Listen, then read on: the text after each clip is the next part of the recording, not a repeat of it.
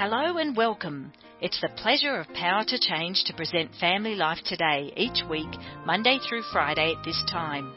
We'd love you to contact this station and tell them how much you appreciate hearing Family Life Today. Well, let's get started on today's edition. Alcoholism, death, affairs. That's your story. You know, Yeah. it was shattered. I mean, what, what's really crazy is uh, when I went back to that home in New Jersey in a gated community because my dad was an airline pilot and we made a lot of money back Mhm. then.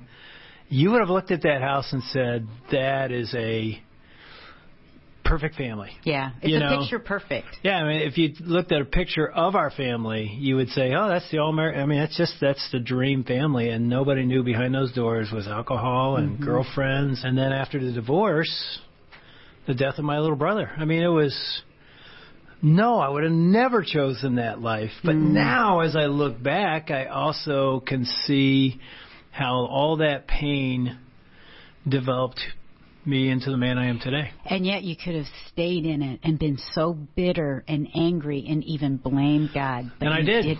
Do you feel like you did? Oh, for years, for decades, I blame God for the whole thing. And now do you blame God? No, I blame man. Those are decisions that men made, and I thank God that He got me through it and actually turned it into something Mm. pretty beautiful. Yeah. And that's sort of what we're talking about today: um, how God can take a broken life and story and make something beautiful out of it. We have Sharon Jaynes back with us today. She's been on Family Life before, so welcome back to Family Life in Orlando, Florida. Thank you for having me. Do you know how many times you've been on Family Life today? I can't remember. It's either four or five. I have Yeah. to go back and look in the And Sharon, archives. you have always been a treat for us, for our listeners. You always bring a lot of wisdom, practicality, scripture. And this book, When You Don't Like Your Story, and the subtitle is What If Your Worst Chapters Could Become Your Greatest Victories? Mm. When I hear that, I think, yes, all of us are listening to that thinking, that's what I want. Can it become my greatest victory? And you've written a lot of books. Yeah, I didn't know this. 25? I know. And you're married, you have a, a son that's grown, but this is your passion, and you've been speaking to women over the years. You helped found Proverbs 31 Women. This is something that really matters to you, of really helping women, especially. It really is a passion of mine. And when I go back and look at the titles of some of the books that Yeah. I've written in the past, you can see that there's a, a common theme of really helping women have a better story. I mean, there's a book called Enough, Silencing the Lies That Steal Your Confidence. Hmm. Well, that's helping them have a better story right now by believing the truth of God. I mean, and, and each of the titles, except the ones on marriage, well, those are helping women have a better marriage. Yeah. But it's helping women have a better story than the one they they're currently find themselves in. Or in this case, a lot of the book is talking about maybe it's not your whole story that you don't like, but there's just certain chapters that you have in your story that you would love to rip out. But what I'm saying is those chapters that a lot of times we want to rip out are the very chapters that God wants to repurpose, and those are the ones that He uses the most in our lives. Yes. Um, and as you were saying, Dave, to make you a stronger person, but to also help other people. Because it tells us in scriptures that God comforts us in all of our afflictions so that hmm. we can comfort others with the comfort we have received from God. Now, that's kind of a convoluted verse, but basically it's saying that God comforts us to make us comfort able, not to make us comfortable. That's hmm. not really high Yeah. on this list, in case you've noticed, but to make us comfort able. So when we can look at those difficult chapters in, in all those places we'd like to mark out, but God's highlighting, those places that we've dog eared and we just keep going back and back to that chapter to try to make sense of it all and say, why did this happen?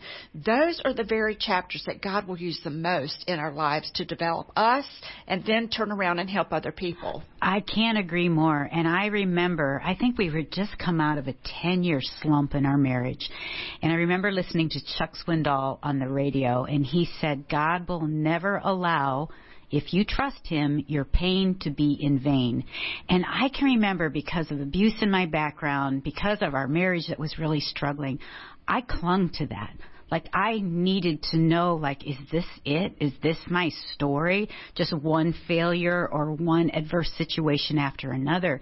And so as you say that, I had never thought at that time that God could actually use that period of time to help other people. And that's what we've done with our marriage. Like, oh, let's tell people our story so that maybe they can find hope too. Yeah, I've discovered as you write in your book, and I want to hear your story, that the darkest parts of my life where I thought God wasn't there, I find out He was there. And you want to hide those dark chapters. Yeah, exactly. It's sort of like nobody's ever going to hear that part, but then you go to, like you said, Second Corinthians one, that God comforts us in those moments, so that we. I love how you said so that. Comfort that. able. Comfort Um, to help others, and he actually uses our pain, and I think in some ways points us to our purpose in life. Because now I have a passion I always have for marriages for families staying together. Why? Because I came out of one that didn't, and I want to help others. So you heard a bit of my story. What's your story? Much like you, I was raised in a, a beautiful home. We lived in a little town in North Carolina, on the eastern part of North Carolina, a ranch style home, very typical with two kids. And we had a collie dog named Lassie. Lassie, of course. A collie yes. dog named Lassie. Now, some listeners don't even know who Lassie is because okay, they well, missed that, that, that decade. That, well, but that was the best, greatest dog Yeah. on TV in Yes, the 60s and right. 70s. Even though there were like 20 of them that played one little dog. But, Yes. but um, so we had a collie dog named Lassie, and my my father had a successful business, and uh, my mom had her own little shop. She owned a craft shop called the Van Beetle and taught painting classes and little decoupage classes. But there was a secret behind the door, much like in your home, and that was that my father had a terrible drinking problem. And many times when Dad would come home, he would come home drunk, and my parents would fight. And I remember going to bed at night and just pulling up the covers and praying that I could hurry up and go to sleep so I could shut out the noise of what was going on in that uh, next room. And I remember sometimes I would I would just get in in my bed and pull the covers up. Sometimes I would get up and turn a little key on the back of a jewelry box. I had these little pink jewelry Yes. box. Turn the key, open the lid, a little ballerina would Yeah. pop up. Remember those? And I'd try to listen to that music to shut out that noise. Sometimes I'd go in my brother's room and and we would we would hide together. And those were your earliest memories growing Those up? Those are my earliest memories. I, I I don't remember anything before violence. Ah. That violence is the first thing that I remember. how And, old? How old were you? You know, I'm thinking kindergarten is Oh, what wow. I really start remembering. So I don't remember a lot before that, but what I do remember are scary. And the next day, it was always the same. My dad would be at the kitchen table crying, saying, I'm so sorry, I'm so sorry, this will never happen again. And then my mom, she would go into a, a period of passive aggressive silence. So she would be, you know, silent for several weeks. My dad would say he was sorry, it wouldn't happen again, and then we'd have a lull and there would be peace in our home for a little while, but it's just like kind of the Israelites' rebellion cycle all through the Old Testament. I could kind of feel it building back up again, and then it would be another explosion. It was, like- and it was like living on an earthquake fault line, just never knowing when that big one was going to hit. But it continued and continued and continued through my whole childhood. You know, kids internalize this, and I felt like I was so ashamed. I mean, the next day when my father was saying how sorry he was, and I'd have to get my little lunchbox and get dressed and go sit in first grade, and feel so ashamed, even though nobody knew that, and thinking my family is so wrong. Something's wrong with my family, and something is wrong with me. Hmm. And when my mom would say, "Now." Listen, if you've ever said this to your kids, don't feel bad about it. I'm sure I've said it to mine. But when my mom would say, What is wrong with you? to me, I remember thinking, I hmm. don't know, but there's something wrong with me.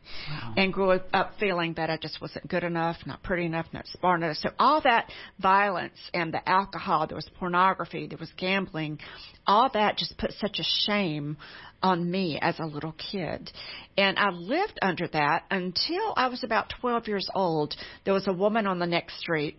It was my best friend, little redheaded Wanda. It was her mom, and I loved being down at the Hendersons' home because they, Mr. and Mrs. Henderson would hug and kiss. They had little pet names for each other, and I'd never seen married people act like that before. And I loved being down there. And listen, even though I was uh, terrified of my father, I still wanted a daddy who loved me. Hmm. And I think all little girls want a daddy who loves them. And did you love him? I was terrified of my father. Hmm. That I would not have said I really loved my father. I wanted to have a father like Mr. Henderson. Yes. I loved that vision of a father like him. Hmm. And I didn't know why that family was so different from mine, but I knew it had something to do with Jesus. Because she would, Mrs. Henderson would sing little praise songs about Jesus when she cleaned the house. And um, now listen, here's something I want you to know too. My family, as bad as we were with the alcohol and the violence, pornography, the gambling, we went to church on Sunday. Wow. We went to church on Sunday. We walked in looking good. Every hair in place. I remember my mom using sponge rollers on my hair the night before because we were going to look good. And then I started spending the night with the Hendersons, going to church with them on Sunday. And I began to see there was a big difference between what we had and what they had. Now, I could not have verbalized it at 12 years old, but what I was seeing was that there's a big difference between having a religion in your life and having a relationship with Jesus Christ. So that woman took me under her wing and she loved on me and I began to tell Wanda about what was going on in my home and then telling Mrs. Henderson. Did anybody else what, know? Um, I think they suspected because my mom would have a black eye. You wow. know, she, how many doors can you run into? You know, but pretty much kept it quiet. You know, it was a small town and he ran around.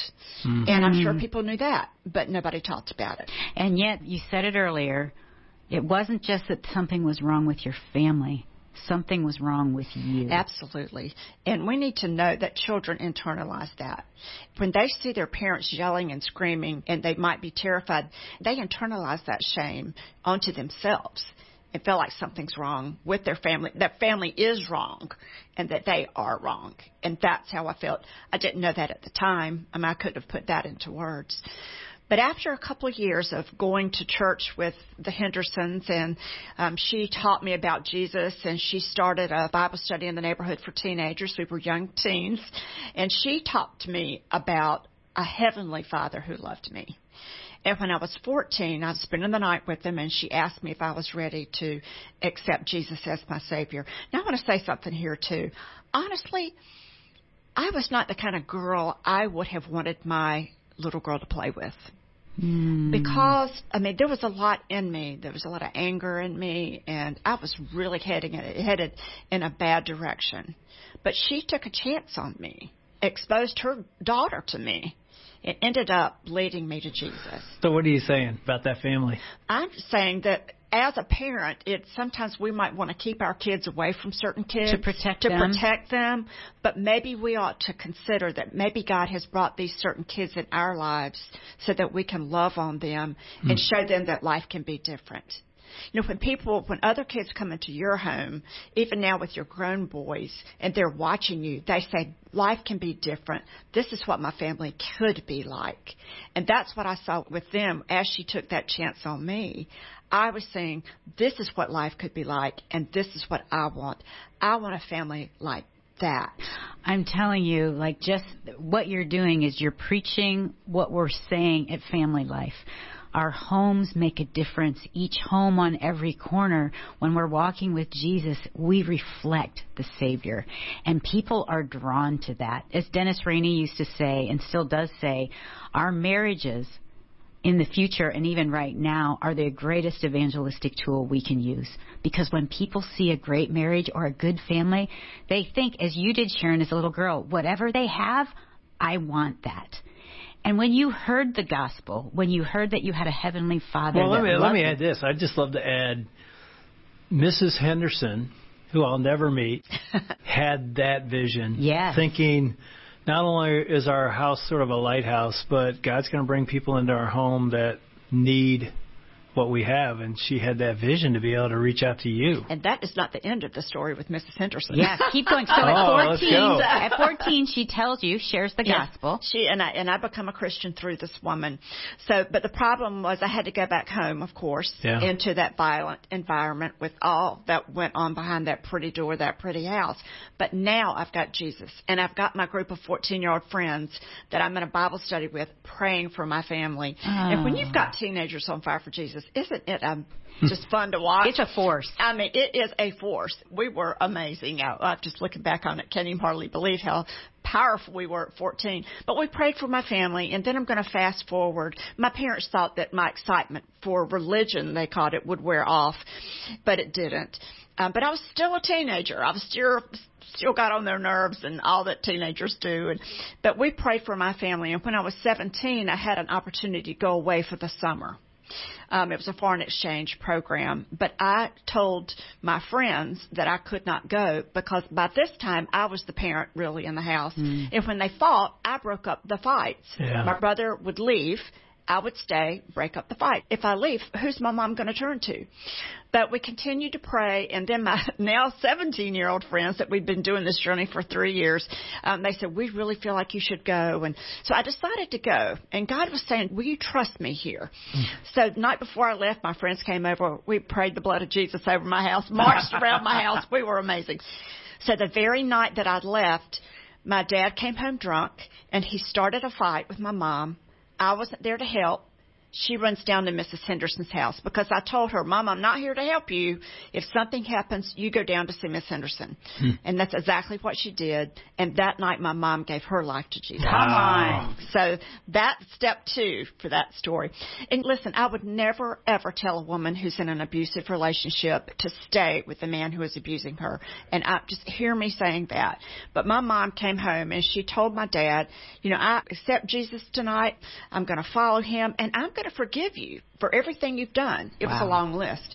And that night forward, my father never drank again No way. What? stopped cold turkey. But um, he said to her, I'll go to church with you, but I could never be a Christian because there's too many things I've done in my life. God could never forgive me. Now, this was back when there was no email, there was no Yeah. internet, there was no cell phone. So when I was away, I started getting letters that my parents were now going to the Bible teaching church, and my dad was going to church, and they were holding hands. And it, I thought, what am I going to come home to? But when I did come home at the end of the summer, my dad said the same thing to me. He said, I am going to go to church with you, but I never could be a Christian. God could never forgive me hmm. because of all that I've done. I could never be good enough. And I said, you know, Dad, none of us could be good enough. If, if we could be good enough, then Jesus wouldn't have had to die on the cross. Hmm. Hmm. But he could not understand. And even though he quit drinking, some of those vices continued. But let me fast forward three more years. Now I've got the teenage friends praying. My mom in a Bible study, she's praying. The power of praying women. Absolutely. I got a book on that too. Yes. Praying for your husband from head to toe. Yes. You know, and I tell this story at the beginning because this is the first example that I saw the power of a praying wife. And um, three years later, my father uh, was on the verge of a nervous breakdown because he had left the company where he worked and gone to start another company that was in competition. And there was a restrictive covenant. So he mm-hmm. was being sued and taken to court for honestly God only knew what. And this is what I want to say about this next part of this particular story is that when it looks like everything is falling apart, things are really falling together. God's putting the pieces together. But my father was on, on the verge of a nervous breakdown and he felt like he needed my mom and he got in his car because she was at a meeting in Pennsylvania. Got in his car, drove to Pennsylvania. He stopped by a church in Pennsylvania because he couldn't find her. Said, I need the priest to pray for me. The secretary, bless her heart, says he's not here, but I know a pastor, a Baptist pastor out in the woods building his church. And you're laughing because you know, Yeah. as soon as I say Baptist pastor. so my dad, he follows this map that she drew on a scratch piece of paper and he finds this man building his church, hammer in his hand, Jesus in his heart. And dad says, I need you to pray for me. And the man said, Well, tell me your story. So for the first time, my dad told somebody his story, all of it. And then the man put his arm around my dad and he said, Now, Alan, let me tell you my story. Hmm. And my dad said that everything I'd done in my life, this man had done too. And I knew that if God could forgive him and he could be a preacher, then he could forgive me. And my dad accepted Jesus in the woods of Pennsylvania with a man I never will know, and he became one of the sweetest men I've ever known. But let me ask you this. We're all in tears here of just the grace and the miraculous power of God. Amen. But it's also the power of that man's story. Yeah. Because you know, my father, when he went to church with us and he said, I'm too far gone, do you think there were other men in that church who had that story? Maybe not all of it, but parts of it. But they never told it. And God had to take him all the way to Pennsylvania To the to find a man in Yeah. the woods to tell him, you know, I had that same story And let me tell you what God did for me. That's the power of our story. You know, it says in Revelation 12, they overcame him, talking about the devil. They overcame him by the blood of the Lamb and what? the word of their, their testimony. testimony. And you think that your story and your story, Dave, your story has so much power in it that it's in the same verse with the blood of the Lamb. Mm. No wonder the devil doesn't want you telling it. He wants us to be ashamed of it and to keep it quiet. But it's combining those two things the blood of the Lamb, the word of our testimony. That's how people see Jesus. Mm.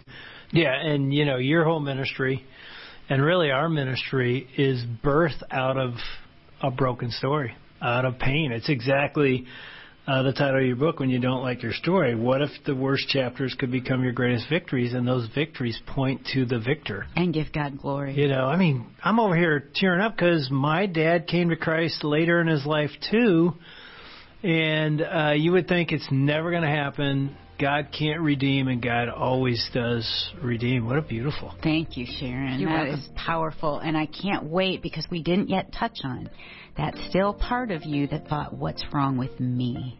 Yes. And so we'll get into more of that to think, how do we heal the brokenness that we feel inside?